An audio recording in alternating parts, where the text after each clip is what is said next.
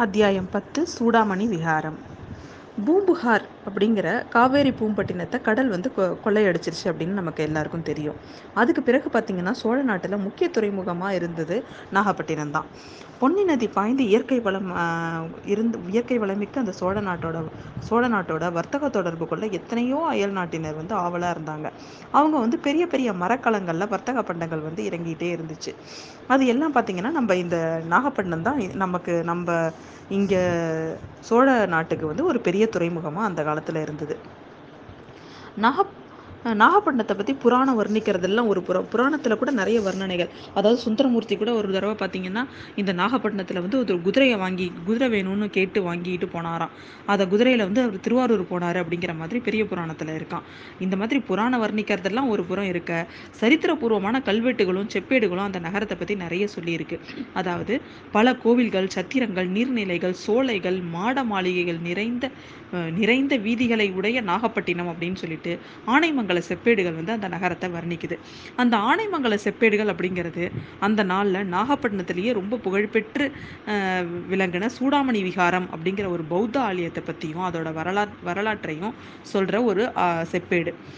அதாவது மலாய் நாடு அப்படின்னு நம்ம இப்போ சொல்கிற தீபகற்பம் அந்த காலத்தில் ஸ்ரீ விஜய நாடு அப்படிங்கிற பேரால் ரொம்ப பிரசித்தி பெற்றிருந்தது. அந்த நாட்டில் ஒரு முக்கிய நகரம் கடாரம். அந்த மாநகரத்தை தலைநகரமாக வச்சுக்கிட்டு நாலா திசைக்கும் பரவி இருந்த பெரிய ஸ்ரீ விஜய சாம்ராஜ்யத்தை ரொம்ப நாள் ஆட்சி செஞ்சவங்க சைலேந்திர வம்சத்தினர். அந்த வம்சத்தில் வந்து மகரத்வஜன் சூடாமணிவர்மன் அப்படிங்கிறவன் வந்து ரொம்ப ரொம்ப புகழ்பெற்று இருந்தான் அப்போ. அந்த அரசன் பார்த்திங்கன்னா ராஜதந்திரங்கள நிபுணன் ஞானத்தில் சூரகுருவான பிரகஸ்பதியை ஒத்தவன் அறிவாரி அறிவாளிகளான தாமரை மலர்களுக்கு சூரியன் போன்றவன். இந்த மாதிரியெல்லாம் பல விஷயங்கள் வந்து ஆணைமங்கல செப்பேடுகளில் இருக்குது அந்த மாதிரி அந்த பேரரசனோட மகன் வந்து வ மார விஜயோத்துங்கவர்மன்.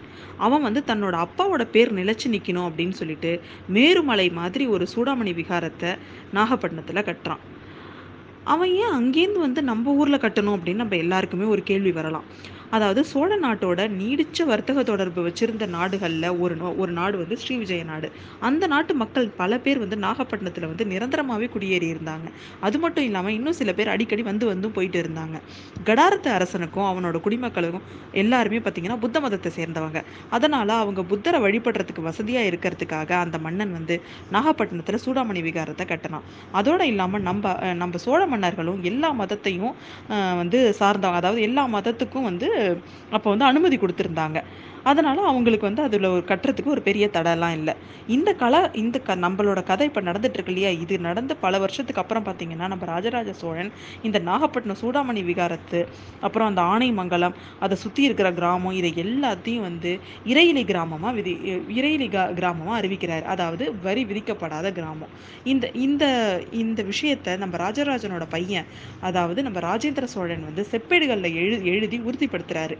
இது இந்த செப்பேடுகள் தான் ஆனைமங்கல செப்பேடுகள் அப்படின்னு சொல்கிறோம் நம்ம. மொத்தம் இருபத்தோரு செப்பேடு இதழ்கள் அதில் இருக்கும். ஒவ்வொன்றும் பார்த்தீங்கன்னா பதினாலு அங்குல நீளம் அஞ்சு அங்குல அகலம். ஒரு பெரிய செப்பு வளையத்தில் கோத்து கோத்து இது இது இருக்குமா?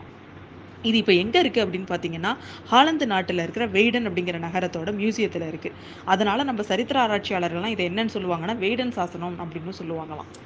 இந்த சரி இப்போ நம்ம இந்த காலத்துக்கு வருவோம். நம்ம சேந்தன் அமுதன் போய் உள்ளே என்ன நடக்குதுன்னு பார்க்க போனால அப்போ என்ன அங்கே நடந்துச்சு அப்படின்னு பார்த்தீங்கன்னா நம்ம சேந்தன் அமுதன் தட்டு தழுமா தடுமாறி விகாரத்தோட வாசல் பக்கம் போய் சேர்றான்.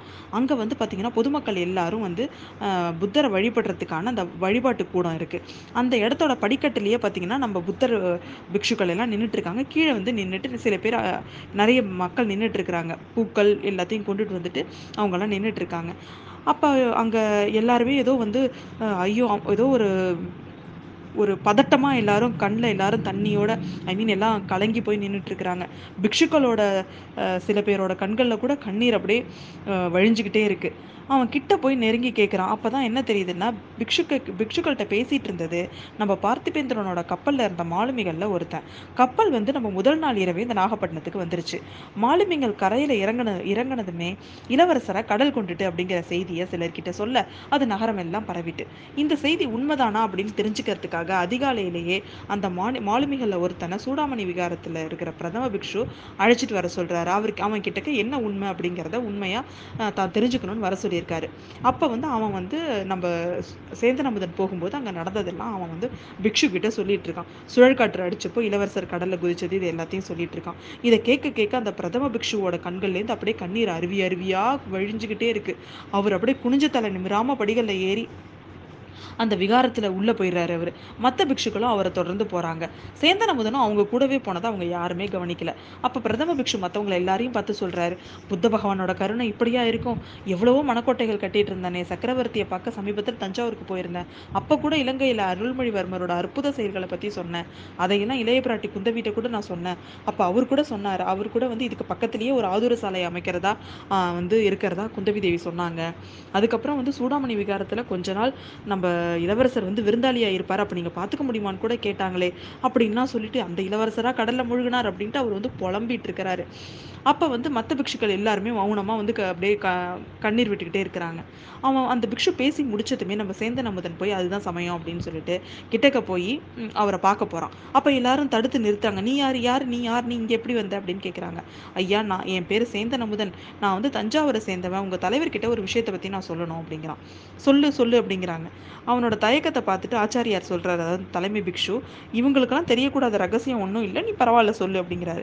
ஐயா நோயாளி ஒருவரை நான் அழைச்சிட்டு வந்திருக்கேன்.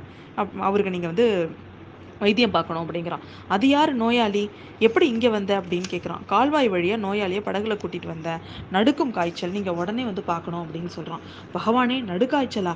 அது வந்து நடுக்கு ஜுரம் ஒரு தொற்று நோய். இங்கே எதுக்கு அந்த நோயாளியை கூட்டிகிட்டு வந்த?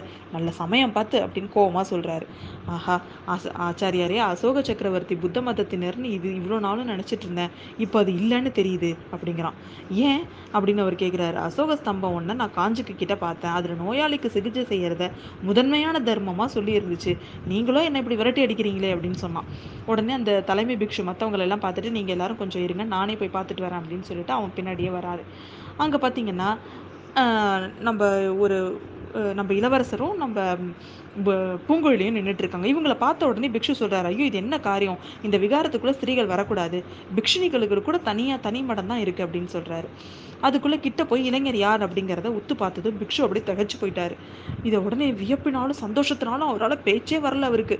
ஒரு சந்தோ சந்தேக நிவர்த்திக்காக என்ன பண்றாரு இவர் இளவரசர் அருள்மொழிவர்மர் தானே அப்படின்னு சொல்லிட்டு சேந்த நமதன்ட்ட கேட்குறாரு இது உடனே நம்ம சுர வேகத்தில் இருக்கிற இளவரசரோட காதில் கூட விழுது.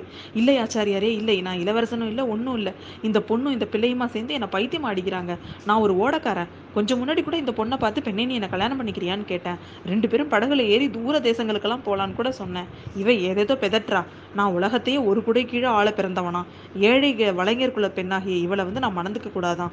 நான் சுகமா இருந்தா இவளுக்கு போதுமா? வருங்காலத்துல என்னோட மகத்தான வெற்றிகளெல்லாம் கேட்டு இவன் மகிழ் மகிழ்ச்சி அடைவாளாம். எப்படி இருக்கிறது கதை? உண்மையிலே சித்தப்பிரம எனக்கா இவளுக்கா? நீங்க சொல்லுங்க அப்படிங்கிறான். சேந்தன் அமுதன் ஆச்சாரியா ஆச்சாரியார்கிட்ட வந்து காதோட போய் ஏதோ சொல்றான். அதுக்கு முன்னாடியே நம்ம இளவரசர் வந்து ஜுரவேகத்தினால தான் இப்படிலாம் பேசுகிறாரு அப்படிங்கிறத பிக்ஷுக்கு புரிஞ்சிருச்சு. குந்தவி தேவி வந்து அடைக்கலம் தரணும் இளவரசருக்குன்னு சொன்னார் சொன்னதும் அவருக்கு ஞாபகம் வந்தது. உடனே மற்ற பிக்ஷுக்களை பார்த்து இந்த பிள்ளைக்கு விஷஜூரம் வந்திருக்கு. இவனை வெளியில் அனுப்பினா இன்னும் ஆயிரக்கணக்கானவங்களுக்கு வந்துடும் இளைஞரை இது மாதிரி எத்தனையோ ஆயிரம் பேர் இறந்துட்டாங்க. அதனால இந்த இளைஞனை என்னோட அறைக்கு கூட்டிகிட்டு போங்க. இவருக்கு நான் பணிவிட செய்ய போகிறேன் அப்படின்னு சொல்கிறாரு உடனே தலைமை பிக்ஷு இளவரசர்கிட்ட போய் அவரை ஒரு கையால் தூக்குறாரு. சேந்தன முதல் இன்னொரு பக்கத்தில் இளவரசரை பிடிச்சு தூக்குறான். எல்லாரும் படிகளில் ஏறி போகிறாங்க பூங்குழலி பார்த்துக்கிட்டே இருக்கா. இன்னும் கொஞ்ச நேரம் தான் படிக்கட்டு முடி முழுதும் ஏறிடுவாங்க. கதவை திறந்துட்டு உள்ளே போயிட்டாங்கன்னா அதுக்கப்புறம் கதவை மூடிடுவாங்க. மூடுனா மூடினது தான் அதுக்கப்புறம் நம்ம அவரை பார்க்கவே முடியாது அப்படின்னு அப்படியே அவளை எவ்வளோ முடியுமோ அவ்வளோ வந்து அந்த இளவரசனோட முகத்தை வந்து அவள் பார்த்துக்கிட்டே இருக்கா. அதே மாதிரியே வந்து மாடிப்படி ஏறி முடிஞ்சதுமே பார்த்தீங்கன்னா தலைமை பிக்ஷு ஏதோ சொல்கிறாரு அதுக்கப்புறம் திறந்த கதவு உடனே எல்லாரும் மூடிடுறாங்க. கதவு பட்டாருன்னு மூடிக்குது. அப்படியே இப்போ பூங்குழலி வந்து இதுக்கப்புறம் இந்த எந்த பிறவியில் நம்ம இளவரசரை பார்க்க போகிறோமோ தெரியல. அடுத்த ஜென்மத்திலேயாவது அந்த பாக்கியம் நமக்கு இருக்குமா அப்படின்னு சொல்லிக்கிட்டே இளவரசரை மறையறதையே பார்த்துட்டு அங்கேயே நின்றுட்டு நம்ம பூங்குழலி.